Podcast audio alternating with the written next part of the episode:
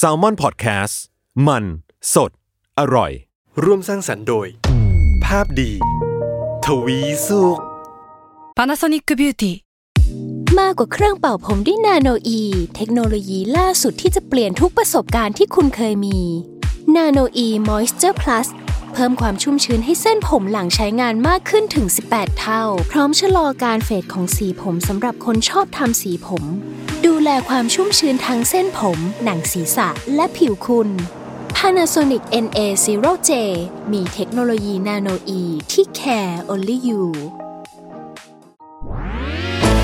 นี่คือพอดแคสต์เจาะลึกเรื่องราวของโรคภัย ที่ใครๆก็อ่านไม่เคยรู้กับ โรคภัยใครรู้ สวัสดีครับ พบกับรายการโรคภัยใครรู้นะครับ กับผมเอกพรศรีสุขทวีรัตน์แล้วก็พี่หมอเล็กผู้ช่วยศาสตราจารย์ดรนายแพทย์กิติพงศ์สุนทราภา อาจารย์ภาควิชาเภสัชวิทยาคณะแพทยศาสตร์ศิริราชพยาบาล มหาวิทยาลัยมหิดลนะครับ สวัสดีครับพี่หมอเล็กครับ สวัสดีครับ คุณเอกและคุณผู้ฟังทุกๆท่านครับ ครับวันนี้นะเราจะมาพูดถึงจุลชีพก็คือสิ่งมีชีวิตขนาดเล็ก ที่อาจจะเกี่ยวเนื่องกับสุขภาพของเรา ที่เราจะพูดคุยกันใน EP นี้ครับ จะพูดถึงจุลชีพที่อยู่ในร่างกายของเรา และสร้างประโยชน์ให้แก่ร่างกายของเราได้ด้วย ครับ เรียกได้ว่าเป็นลักษณะน้ำพึ่งเรือเสือพึ่งป่าใช้คำนี้ ต้ ถู อง กไหมฮะ ใช่เลยครับ ครับไอจุลชีพที่เรากำลังจะพูดถึงนี้ ชื่อของมันคืออะไรฮะถ้าเกิดจะให้พูดให้มันครอบคลุม อืม ถ้าชื่อภาษาอังกฤษเขาเรียกว่าไมโครไบโอมนะครับ อืม เอ่อคำคำเนี้ยมันหมายรวมถึงเชื้อชนิดต่างๆ ที่อยู่ในและบนตัวเราคาว่าในก็คือในลำไส้ อืม นะฮะแล้วก็บนก็คือบนผิวหนังนะครับ อ๋อ ที่ เออ เกาะเกาะตามแขนอะไรแบบเนี้ยนะ ใช่ครับ มันมีหมดเลยแบคทีเรียในยอยู่อาศัยได้เกือบทุกที่ใน ครับ ร่างกาย ก็โดยเฉพาะในลำไส้จะมากที่สุดนะครับ ครับ อืมแต่ยกเว้นในกระแสเลือดจะไม่มี แต่ว่าที่มีก็คือช่องทั้งหลายในร่างกายลำไส้แล้วก็ผิวหนังที่อยู่บนตัวเรา ครับ ในส่วนของไอ้ที่เราได้เกริ่นเอาไว้เนี่ ครั ย บ สิ่งมีชีวิตขนาดเล็กจุลชีพอะไรต่างๆ นานาเนี่ย ครับ ถ้าเกิดจะให้แยกออกมา อืม ไอ้สิ่งมีชีวิตขนาดเล็ก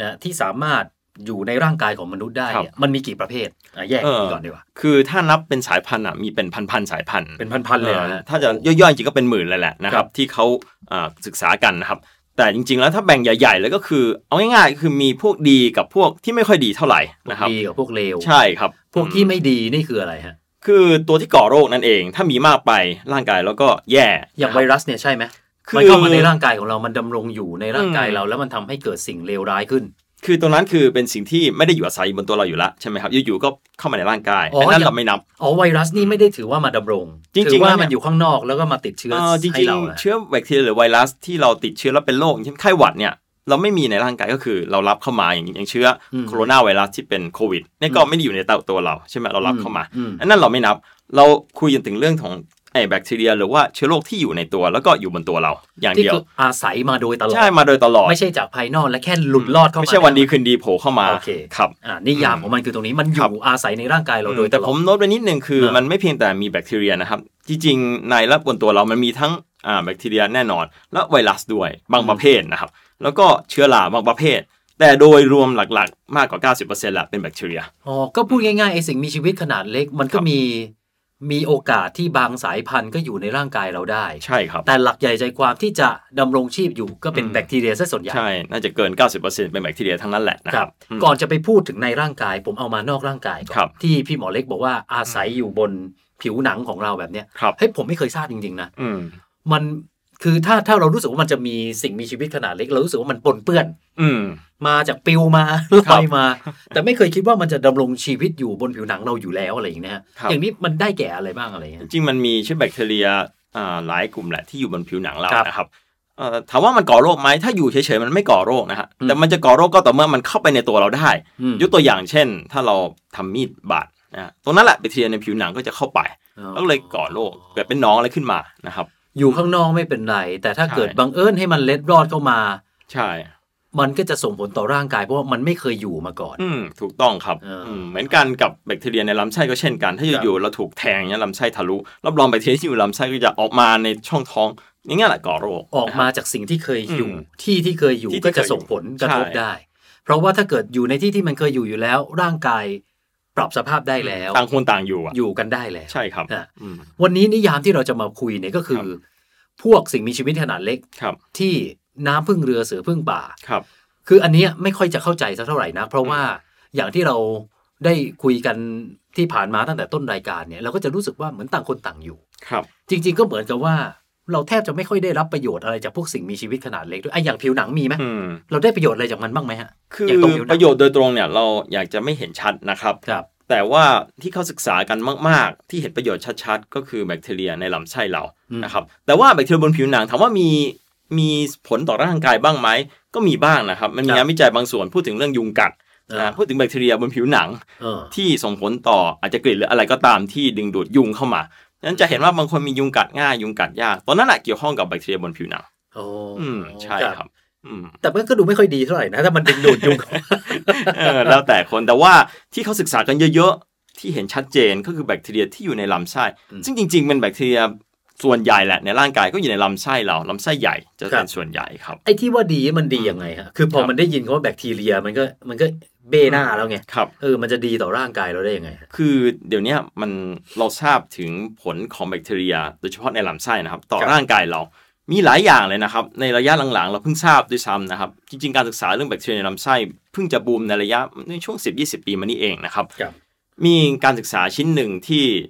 ทำให้เหมือนกับเรื่องเนี้ยมันบูมขึ้นมานะครับ ก็คือเรื่องของความอ้วนผอมของคนเราเกี่ยวข้องกับแบคทีเรียในลำไส้ด้วยนะครับ อืม คือสมัยก่อนเราคิดว่าโอ้คนที่อ้วนน่าจะกินเยอะ อืม บางคนกินน้อยอาจจะผอม แต่แต่ว่าสังเกตดูบางคนกินเยอะเท่าไหร่ก็ไม่อ้วนสักทีใช่ไหมครับ ใช่ เออเนี่ยเราทราบว่ามีผลส่วนหนึ่งมาจากแบคทีเรียลำไส้นะครับอืมรู้ไหมการทดลองเขาทำยังไง ยังไงฮะ เขาใช้หนูทดลองที่อ่ามันมีหนูกลุ่มหนึ่งที่ปลอดเชื้อเลยนะครับ ที่เขาเรียกมันจะปลอดเชื้อในลำไส้ก็ไม่มีเชื้อโรคแต่เขาก็เอาเชื้อจากเชื้อจากแบคทีเรียในลำไส้เนี่ยจากหนูที่อ้วน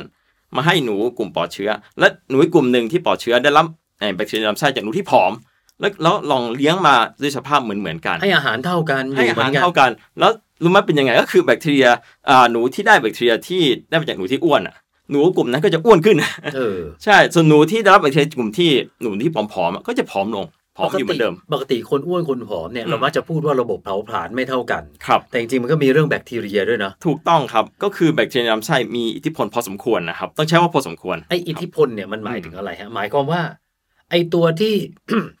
มีแบคทีเรียที่ทำที่อยู่ในคนอ้วน มัน ครับ จะไม่ค่อยช่วยเราย่อยเหรอหรือว่ายังไงฮะ เออตรงนี้กลไกที่ชัดเจนเราจะตอบไม่ได้ชัดนะครับ ครับ แต่ว่ามันเกี่ยวข้องกับการแน่นอนการย่อยส่วนหนึ่งนะครับ รวมถึงการที่มีปฏิสัมพันธ์กับเซลล์ในเยื่อบุลำไส้นะครับแบคทีเรียอย่าลืมว่ามันอยู่บนลำไส้อยู่ในลำไส้ใช่ไหมฮะ ครับ มันก็จะมีการหลั่งสารนู่นนี่ก็จะส่งผลถึงเยื่อบุลำไส้ด้วยส่วนหนึ่ง รวมถึงเม็ดเลือดขาวที่อยู่ตามพวกลำไส้ก็จะได้รับอิทธิพลมาไอสิ่งต่างๆ เหล่าเนี้ยส่งผลถึง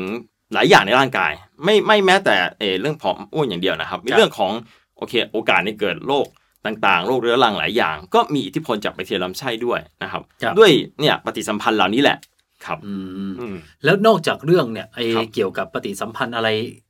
เมื่อกี้มันค่อนข้างเน้นไปที่เรื่องของการ อืม กินนะครับ มันมีมันมีอย่างอื่นอีกไหมฮะ ที่ส่งผลดีต่อร่างกายของเราบ้าง อืมมีอันหนึ่งที่น่าทึ่งมากคือ เราทราบว่าแบคทีเรียในลำไส้มีอิทธิพลต่อความคิดอ่านในสมองด้วยนะครับ อืม ก็คืออารมณ์ความรู้สึกนะครับ อย่างเช่นอ่าอารมณ์ซึมเศร้านะครับอ่ามีส่วนหนึ่งนะฮะส่วนหนึ่งนะครับ มาจากแบคทีเรียในลำไส้ด้วยนะครับเขาพบว่าโอเคเขาเป็นการทดลองในสัตว์ทดลองแหละนะครับ ครับ เออตรงนี้จะพบว่าหนูคือจะศึกษาพฤติกรรมหนูแหละนะครับ แล้วก็เกี่ยวโยงกับแบคทีเรียลำไส้หรือเปล่า ตรงเนี้ยเราพบว่ามันมีผล ครับ ครับอืม แต่ก็ไม่ใช่ว่าแบคทีเรียในลำไส้จะดีซะหมดถูกไหมผมใช้คำนี้ถูกไหมฮะ อืมมันมีกลุ่มที่ดีกับไม่ดีที่บอกตอนต้น ครับ ใช่ไหมครับ ครับ เอ่อผมคงไม่พูดย่อยๆว่าเป็นชนิดไหนนะครับ เออ เอ่อเพราะว่าในปัจจุบันก็ยังศึกษาไม่ได้หมดหรอกนะครับ แต่ว่าปัจจุบันเขาพบว่าคนที่มีเขาเรียกว่าสายพันธุ์ในแบบแบคทีเรียลำไส้ยิ่งเยอะเท่าไหร่ยิ่งดีเท่านั้น คือพูดง่ายๆเหมือนป่านะนะฮะถ้าเราในป่าป่าอันหนึ่งผืนหนึ่งอ่ะมีต้นไม้หลากหลายพันธุ์อะจะยิ่งดีกับผืนนั้นใช่ไหมฮะเทียบกับป่าที่โอเคปลูกแต่ต้นยางพาราอย่างเดียวเลยใช่ไหมฮะ อืม เออมีแต่สายพันธุ์เดียวเนี่ยจะพบว่าคนที่เขาศึกษานะคนที่มีสายพันธุ์ในแบบแบคทีเรียที่มีในลำไส้เนี่ยมีหลายสายพันธุ์เท่าไหร่ ยิ่งมีสุขภาพดีเท่านั้นแหละเอา อ๋ ง่าย อเหมือนมันหลากหลาย ๆ หลากหลายใช่ครับ มันคล้ายๆ กับผมผมสามารถตีความแบบนี้ได้ไหม ครั ฮะ บ ว่า พอมันมีแบคทีเรียหลากหลาย มันพร้อมที่จะรับกับสภาวะ อืม อะไรหลาย ๆ อย่างที่มันแปลกปลอมหรือว่าแตกต่างเข้ามา ใช่ก็คือแบคทีเรียสายพันธุ์หนึ่งจะมีอาจจะส่งผลถึงเซลล์ในร่างกายแบบหนึ่ง อีกแบบหนึ่งส่งอีกแบบหนึ่ง เพราะฉะนั้นยิ่งหลากหลายเท่าไหร่ก็จะส่งผลหลากหลายเท่านั้น อืม คือมันไม่มีซูเปอร์แมนแค่สายพันธุ์เดียว ที่จะ ครับ ส่งผลดีต่อร่างกายไม่มีแบบนั้น ครับ แต่เราพบว่ามีหลายหลากหลายสายพันธุ์เป็นพัน อ่า สายพันธุ์เลยนะครับถ้ายิ่งหลากหลายเท่าไหร่ยิ่งดีเท่านั้น แล้วอย่างนี้เราจะรู้ได้ไงฮะว่า อย่างผมอย่างเงี้ย อืม ผมจะรู้ได้ไงว่าในท้องผมเนี่ยมันมีแบคทีเรีย ครับ แบบดีหรือเลวแบบไหน เออ มากกว่ากันอะไรอย่างเงี้ย ครับ เออเราจะจำแนกมันได้ยังไง เดี๋ยวนี้เราทราบแล้วรู้ไหม่ทำยังไงถ้าเป็นสมัยโบราณเลย เรายากมากในการ ครับ ทำเพราะว่าสมัยก่อนต้องมาเพาะเชื้อใช่ไหมแต่อย่าลืมว่าการเพาะเชื้อสมัยก่อนเพาะได้แค่ไม่กี่สายพันธุ์แหละแต่ปัจจุบันเราสามารถดูได้เกือบสายพันธุ์ทุกสายพันธุ์จากสารพันธุกรรม ครับ คือเขาเอาอุจจาระนี่แหละ ไปตรวจสารพันธุกรรมในอุจจาระ เออ ก็คือสิ่งมีชีวิตทุกชนิดจะมีสารพันธุกรรมหม เพ ด ราะอุจจาระมันก็มาจากลำไส้ ใช่แล้วในอุจจาระก็จะประกอบด้วยแบคทีเรียในนั้นแหละ เออ นะครับ เออเออ แล้วเราเราไม่ดูตัวแบคทีเรียแต่ละตัว เราดูสารพันธุกรรมในแบคทีเรีย แล้วเราก็เนี่ยแหละดูสารพันธุกรรมว่ามีอะไรบ้าง แล้วจะสามารถแบ่งแยกแยะได้เลยว่ามีสายพันธุ์ไหนบ้าง อันนี้ผมขอนอกเรื่องนิด ครับ นะขั้นเวลา พูดถึงเรื่องการตรวจอุจจาระแล้วเนี่ย อืม ผมขอแชร์ประสบการณ์หน่อยผมเคยเจอครั้งหนึ่ง ครับ ปกติเวลาเราตรวจร่างกายกันเนี่ยตรวจฉี่ ครับ หรือไม่ก็เจาะเลือดถูกไหม ครั ฮะ บ ตอนนั้นก่อนแต่งงาน อืม ผมไปตรวจร่างกายใหญ่เลย อืม ที่โรงพยาบาล เอกชนแห่งหนึ่ง ครับ ปรากฏว่าเจอจับตรวจอุจจาระ อืม ตกใจมาก เราไม่คิดว่าเราต้องทำ แต่ ครับ คุณหมอเขาบอกเฮ้ยถ้าคุณอยากตรวจแบบละเอียดนะอ่ะอย่างก่อน อืม แต่งงานไหนๆจะรู้สึกว่าเช็คอัพแบบให้มันสุดๆเนี่ย คุณต้องตรวจอึด้วย อืมครับ ถือว่าเป็นหนึ่งในระบบที่จะได้ตรวจอย่างละเอียด ครับ เออมันก็แปลกใหม่ดี อืม นะ แต่ว่าโน้ตไว้นิดนึงว่า ครับ อย่างเราตรวจสุขภาพปกติที่ตรวจอุจจาระเขาไม่ได้ดูสารพันธุกรรมในอุจจาระเขาดู เอาเอาไม่ได้ดูสาม เออ ภษณ ถ้าตรวจปกตินะครับ ครับ นี่คือตรวจแบบพิเศษที่ผมพูดถึง เขาตรวจ แต่ว่าถ้าตรวจปกติเนี่ยเขาจะดูโอเคสองกล้องมันในอุจจาระมีพยาธิไหม อืม มีเม็ดเลือดแดงมีเลือดปนไหมพวกนี้แหละนี่คือตรวจแบบพื้นฐาน อ๋อ เออแต่ส่วนใหญ่ที่ตรวจสุขภาพคือตรวจแบบพื้นฐาน ครับ เออไอ้ตรวจแบบสารพันธุกรรมนั่นต่างหาก อ๋อแต่ก็มาจากซอสเดียวกัน ใช่ซ อสเดียวกันถูกต้องครับ อ่ะเออแล้วเรื่องเกี่ยวกับ อ่า จุลินทรีย์อะไรที่อยู่ในร่างกายของมนุษย์นะนะฮะ ครับ คือด้วยความที่ก่อนหน้านี้ผมก็ไม่เคยทราบเรื่องพวกนี้หรอกนะ อืม แต่ด้วยความที่ภรรยาตอนท้อง ครับ ไปอ่านหนังสือเยอะ แล้วก็มีเพื่อนๆหลายคนเขาก็จะแนะนำนะเขาก็บอกว่า เฮ้ย ถ้าคลอดธรรมชาติ อืม จะดีกว่า ครั ผ่า บ คลอด ครับ ด้วยเหตุผลที่ว่า เมื่อเราคลอดโดยธรรมชาติ ตอนออกมา อืม ผ่านทางช่องคลอดผ่านทางทางที่ปกติที่ควรจะเป็นเนี่ย ครับ ก็จะได้รับ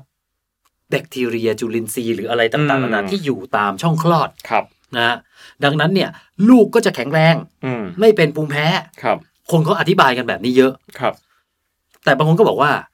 ไม่ต้องล็อกก็ผ่าคลอดก็ได้ แล้วก็ใช้วิธี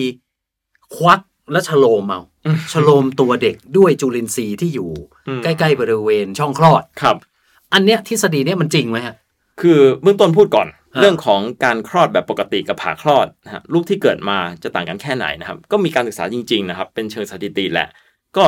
ชัดเจนว่าผ่าแบบอ่าคลอดแบบปกติที่ไม่ได้ผ่าคลอดนะครับคลอดทางช่องคลอดเนี่ยแหละเด็กที่เกิดมาเปอร์เซ็นต์ของการเป็นภูมิแพ้น้อยกว่านะครับ นะฮะ เออใช่ครั อ๋ บ อนี่คือเป็นเรื่องจริงใช่ไหม เป็นการศึกษาออกา ไม่ใช่แค่เขาเล่าว่านะ ไม่ไม่ใช่แค่เล่าว่าครับอ่า ครับ ส่วนตรงกันข้ามคือเด็กที่ผ่าคลอดมาสถิติการเป็นภูมิแพ้จะมากกว่า อืม แต่ว่า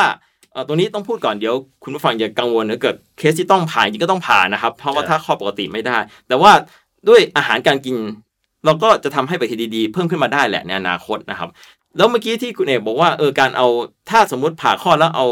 เหมือนกับทางช่องคลอดมาชะลมตัวเด็ก ตรงนั้นต้องบอกก่อนว่ายังไม่มีการศึกษาชัดเจนในเรื่องนี้นะครับเออยังยังไม่ใช่วิธีมาตรฐาน ครับ นะครับ เพราะฉะนั้นเนี่ยตรงนี้ก็ยังแนะนำไม่ไม่ได้หรอกนะครับ ครับ อืมครับ คือแต่อย่างน้อยที่คอนเฟิร์มได้แน่ที่มีสถิติมาคือคลอดธรรมชาติดี ครับ กว่า ครับ คลอดแบบผ่า อืมแต่ว่าถ้าดิ้นไม่ได้ก็ต้องผ่านะครับ ใช่เพราะอย่างอย่างเคสภรรยาผมเนี่ยตอนแรกก็จะคลอดธรรมชาติ ครับ แต่สุดท้ายด้วยความอุบิเหตุก็จำเป็นต้องผ่า อืม ถ้ามันผ่าก็ต้องผ่า เพราะว่า ครับ เราต้องเน้นความปลอดภัยที่อยู่หน้าสถานการณ์ไว้ก่อนละ ใช่ครับ แต่ว่าเน้นย้ำนิดนึงว่าโรคภูมิแพ้หรือว่าโรคภูมิคุ้มกันบกพร่องต่าง ๆ เหล่าเนี้ยมันไม่ไม่ใช่เกี่ยวข้องกับปัจจัยอย่างเดียว มันปัจจัยอื่นเยอะแยะไปหมด อืม นี่แค่ปัจจัยเดียว เพราะฉะนั้นไม่ต้องกังวลนะครับ ครับขั้นเวลาเสร็จ เออคุณเอกทราบไหมครับว่า คนในอาจจะคนชาวป่าในแอฟริกาเนี่ยเขามีงานงานการการศึกษากับเทียบกับคนอเมริกันที่อยู่ประเทศอเมริกา ครับ เอ่อแบคทีเรียลำไส้แตกต่างกันด้วยสิ้นเชิงเลยนะครับ อ๋อ เออเขาพบว่าคนป่าที่อยู่ในป่าแอฟริกาเนี่ยมีแบคทีเรียแบบหลากหลายสายพันธุ์มาก ซึ่งดีกับร่างกายเขาจะเห็นว่าคนป่าเหล่าเนี้ยเขาจะไม่ค่อยเป็นโรคอะไรที่แบบคนสมัยนี้เป็นกันอย่างเช่นภูมิแพ้หรือว่าเบาหวานก็เป็นยากเทียบสัดส่วนแล้วเป็นน้อยกว่าเยอะ ใช่ นะเขาเข้าใจว่าเกี่ยวข้องกับแบคทีเรียเหล่านี้แหละ อืม แล้วรู้ไหม อาจจะเกี่ยวเกี่ยวอาหารการกิน เออนั่นแหละที่กำลังจะพูดต่ ใช่ไหม อว่าทำไมทำไมมนุษย์เหมือนกันถึงมีความแตกต่างของแบคทีเรียลำไส้ได้ ครับ ใช่ไหมครับทั้งที่เกิดมาบนท้องแม่ในทางเดียวกันอย่างนั้นนะนะครับ คือตรงเนี้ยมันเกี่ยวข้องอาหารการกินเยอะมากเลยนะครับ ครับ ถามว่าอาหารประเภทไหนที่ส่งผลดีต่อแบคทีเรียลำไส้ให้เดา ถ้าถามผมนะ คงต้องเป็นพวกแบบผักผลไม้มั้งเพราะในความรู้สึกนะมันช่วยย่อยอะไรอย่างเงี้ ครั ย บ หรือเปล่า ใช่ที่เขารณรงค์กันน่ะ ครับ นะครับ ที่ปัจจุบันมีสูตรอาหารที่อาหารห้าหมู่ใช่ไหมปัจจุบันเขาเน้นย้ำให้ทานผักผลไม้เยอะๆ เหตุผลหลักหนึ่งเลยก็คือในแบคทีเรียลำไส้นี่แหละ เขาต้องการให้แบคทีเรียลำไส้ได้สิ่งดีๆ สิ่งดีๆคืออะไรจากผักผลไม้นั่นคือไฟเบอร์ อืม ครับ ไฟเบอร์จากผักผลไม้นี่แหละเป็นอาหารอันโอชาของแบคทีเรียลำไส้ ครับ ครับ เอ๊ะผมเคยได้ยิน อืม คำว่าพรีไบโอติก ครับ กับโปรไบโอติก ครับ ขอยอมรับเลยครับว่าไม่รู้ว่าคืออะไร อืม แต่รู้แค่ว่าจุดมุ่งหมายของ ครับ การกินยาหรืออาหารบางอย่างที่มีสิ่งเหล่านี้เยอะ ๆ เนี่ย อืม เราจะได้ยินคำโฆษณาบ่อย ๆ ว่าเฮ้ยดีต่อท้องถ่ายดี ครับ ทำให้ท้องเราเนี่ย ไม่รวน อืม ท้องผูกอะไรอย่างเงี้ยมันจะไม่เป็นเลยนะ ครับ อันเนี้ยพรีและโปรไบโอติกเกี่ยวกับเรื่องแบคทีเรียที่เราคุยกันด้วยไหมฮะ ถูกต้องครับ ครับ ก็เป็นส่วนเดียวกันนั่นแหละนะครับคำว่าโปรไบโอติกก็คือแปลตรงๆก็คือเป็นเราเราทานไอแบคทีเรียที่ดีเขาคัดเลือกมาว่าแบคทีเรียที่ดี นี่คือกินแบคทีเรียเข้าไปเลยอะฮะ ถูกต้องครับ ก็ไม่ว่าจะรูปไหนก็ตาม อ๋อเหรอ เช่นโปรไบโอติกมันมีหลายหลายรูปแบบจะเป็น ครับ ยาเม็ดที่เขาสกัดมาแล้วที่เอาแต่แบคทีเรียจริงๆใส่เข้าไปในแคปซูลนั่นก็มีนะครับ ไอยาเม็ดที่บอกว่าเป็น อ่า โบโปรไบโอติกเท่า ครั กับบ เรากินส่วนผสมที่มีแบคทีเรียเข้าไป แล้วแบคทีเรียที่มันอยู่อัดเม็ดอยู่อย่างเงี้ยมันไม่ตายเหรอะฮะ คือเขาอาจจะคือถ้าเข้าไปในลำไส้ก็มีส่วนหนึ่งที่โดนย่อยนะครับ อ่า แต่ว่าเขาอาจจะมีแล้วแต่บริษัทแหละอาจจะใส่ในแคปซูลในรูปแบบต่าง อ๋อ ๆ เขา พื่ จะมีวิธีของ เออ ขา วิธีแต่ว่าโปรไบโอติกไม่มีในธรรมชาติเหมือนกันนะครับ ไม่จำเป็นต้องหาซื้อทานนะครับ อืม อย่างเช่น เออ ให้เดาว่ามีไหนๆที่เราจะกินแบคทีเรียจริง ถ้าในความแบคทีเรี ๆ ย อืม ถ้าตามคอมมอนเซนส์ของผมคงของดองมั้ง เออ ถูกต้องค ก็ รับ จริงเหรอ เออ ของดอง ผมรู้สึกว่ามันดูของดองมันจะดูมีสิ่งมีชีวิตอยู่ ใช่ครับ ผักดองอย่างพวกอ๋สาอผัก เครา ดอง ที่เขาศึกษากันก็มีเยอะนะครับ เกมชา ห ย อ อะไรอย่างนี้ได้ไหมฮะ เอ้ยนม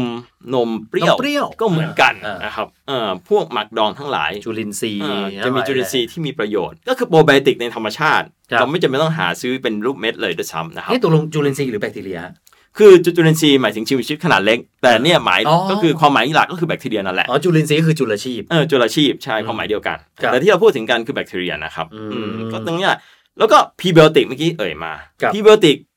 นั่นหมายถึงอาหารของแบคทีเรียในลำไส้อ่าแล้วผมถามกลับแล้วคิดว่าอาหารของแบคทีเรียลำไส้อยู่ในไหนเมื่อกี้เกริดมานิดหนึ่งละ ผักผลไม้เหรอ ถูกต้อง เออ นั่นแหละพรีไบโอติก อ่า เอ่อซึ่งพรีไบโอติกก็อยู่ในเป็นรูปแบบไฟเบอร์ต่าง ๆ นะครับ มันมีแบบอันไหนเป็นพิเศษไหมฮะ ครับ ไม่ใช่หรือว่าผักผลไม้ได้หมดเลย อืมจริง ๆ ผักผลไม้ทุกชนิดดีหมดมันแต่ว่ามันก็ที่เขาศึกษากันก็มีไอ้ไฟเบอร์พิเศษบางชนิดที่อาจจะส่งผลค่อนข้างจะพิเศษหน่อย ก็คืออาจจะแรงหน่อยกับแบคทีเรียในลำไส้ก็อย่างเช่นยกตัวอย่างนะครับมีหลายๆตัวในผัก อย่างเช่น ที่เรียกว่าอินูลินก็มีนะครับ อืมอืม ตัวนี้ก็เป็นเขาทราบว่ามีส่งผลค่อนข้างแรง แต่ว่าถ้าความเห็นผมนะเราไม่จำเป็นต้องแยกหรอกจะต้องมาคัดเลือกทานอันไหน ความหลากหลายคือสิ่งสำคัญ ครับ อืมก็คือทานหลายรูปแบบผักหลายสีเข้าไว้ เอ๊ะแล้วอย่างเนี้ย ครับ ถ้าสมมติมี2โปรดักต์นะ อืม วางข้างกัน ครับ อันหนึงมีโปรไบโอติก ครับ อันหนึงมีพรีไบโอติก ครับ พี่หมอแนะนำว่าให้กินอะไร อืมคือถ้าความเห็นของผมนะครับ ครับ ก็คือถ้าการที่ขายในท้องตลาดทั้งหลายแหล่เนี่ยเอ่อเรายังไม่มีการศึกษาที่บ่งชี้ชัดว่าต้องทานตัวนี้แหละ แล้วจะดีกับแน่นอน กิน คือ แล้วมันจะเพิ่ม การศึกษา ขึ้น ในทางคลินิกมันยังไม่ค่อยชัดนะครับเอาต ครับ รงๆนะครับเอ่อแต่ว่าถ้าเอาปลอดภัยที่สุดแล้วก็ดีแน่นอนแน่นอนคือธรรมชาตินี่แหละ ครับ ก็คือทานผักผลไม้เยอะๆ อย่างที่เขาแนะนำกัน ที่องค์การอนามัยโลกก็แนะนำเหมือนกันว่าให้ทานผักผลไม้เป็นหลักประมาณ 5-60%ของมื้ออาหาร ก็แปลว่าถ้าแนะนำคือไม่ต้องกิน กินผักผลไม้ดีก ก็ ว่า จริงๆ ทานของผลไม้เป็นหลักแหละ แต่ว่าถามว่าสมผลดีแค่ไหนคงตอบไม่ได้ชัดนะครับ ถ้าเราซื้อแบบอัดเม็ดอะไรพวกนั้นนะครับเอ่อแต่ว่าถ้าเอาที่มันเป็นพื้นฐานจริง ๆ ก็นั่นแหละ ไม่ต้องไปเสียอะไรแพงๆเลย ก็คือกินผักผลไม้เยอะๆ นั่นแหละ ครับ นะครับ แล้วมีวิธีการไหนไหมหรือกินอะไรไหมที่ทำให้ ไอแบคทีเรียดีมันจะหายเหี้ยนไปหมดเลย อืมอืม ดี คำ ไหม นี่นะคำคำถามดีครับ ก็คือคนที่ทานแต่เนื้อสัตว์อย่างเดียวเลย โอ้ ทานแต่ขนมอ่าพวกแป้งข้าวโดยที่ไม่ทานผักผลไม้ เลย นี่ผมนี่ผม นี่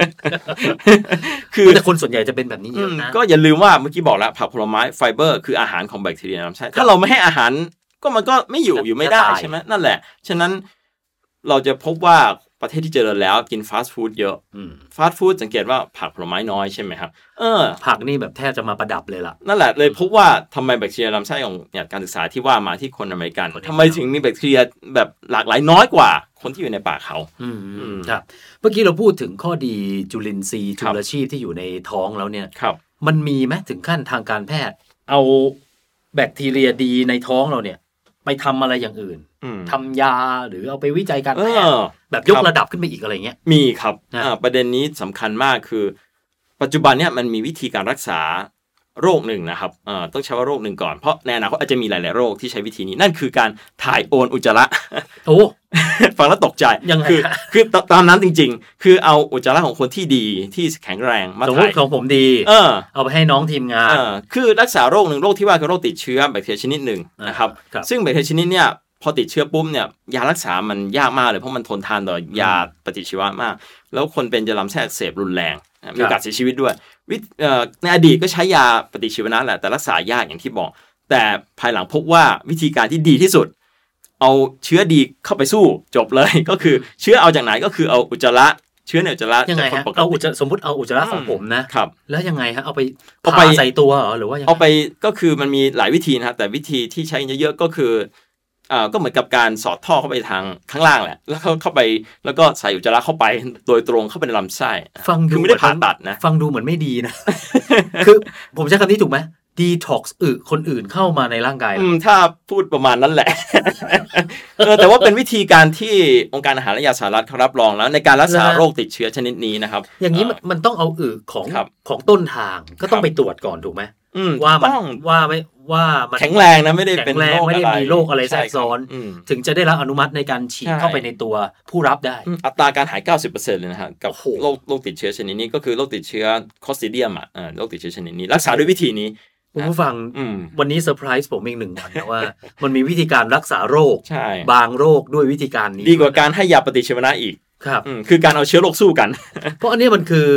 รักษาด้วยต้นเหตุนะ ใช่ครับ ถูกต้อง เออมีปัญหาเรื่องแบคทีเรียใช่ไหม ครับ จุลินทรีย์งั้นเอาจุลินทรีย์อีก ดี ตัวห ๆ นึ่ง เข้า มา ไปอ่า แล้วสู้กันโดยตรงเลย ใช่ครับเออ เออแต่วิธีมันหวาดเสียวนิดนึงเหมือนกัน ครับ นะ อืมแต่ว่าวิธีการเนี้ยในอนาคตอาจจะใช้รักษาโรคอื่น ๆ อีกกำลังศึกษากันอยู่ ครับ เมื่อกี้ผมบอกแล้วแบคทีเรียลำไส้ส่งผลถึงหลาย ๆ เรื่องใช่ไหมครับ ไม่ว่าจะเป็นเรื่องของโรคในตัวเราอย่างเช่นโรคภูมิแพ้ภูมิคุ้มกันบกพร่องทั้งหลายนะครับ รวมถึงอาจจะเป็นโรคมีหลายอย่างแหละ ที่เกี่ยวข้องนะครับ ตรงเนี้ยในอนาคตอาจจะใช้วิธีการนี้ อืม ในการรักษา อืม นะครับอดใจรอต่อไป ใช่เที่ยวเชื่อว่าเดี๋ยวอนาคตอันใกล้เนี่ยคงได้ยินข่าวดีอะไรแน่นอนนะครับ เอาละฮะนะวันนี้ก็น่าจะได้รับประโยชน์กันไม่มากก็น้อยนะครับ ครับ สามารถส่งคำถามหรือว่าส่งคำแนะนำติชมกันมาได้ในเพจของ Salmon Podcast หรือว่าทางภาพดีทวีสุขนะครับ วันนี้ผมกับพี่หมอเล็กลาไปก่อนนะครับ สวัสดีครับ สวัสดีค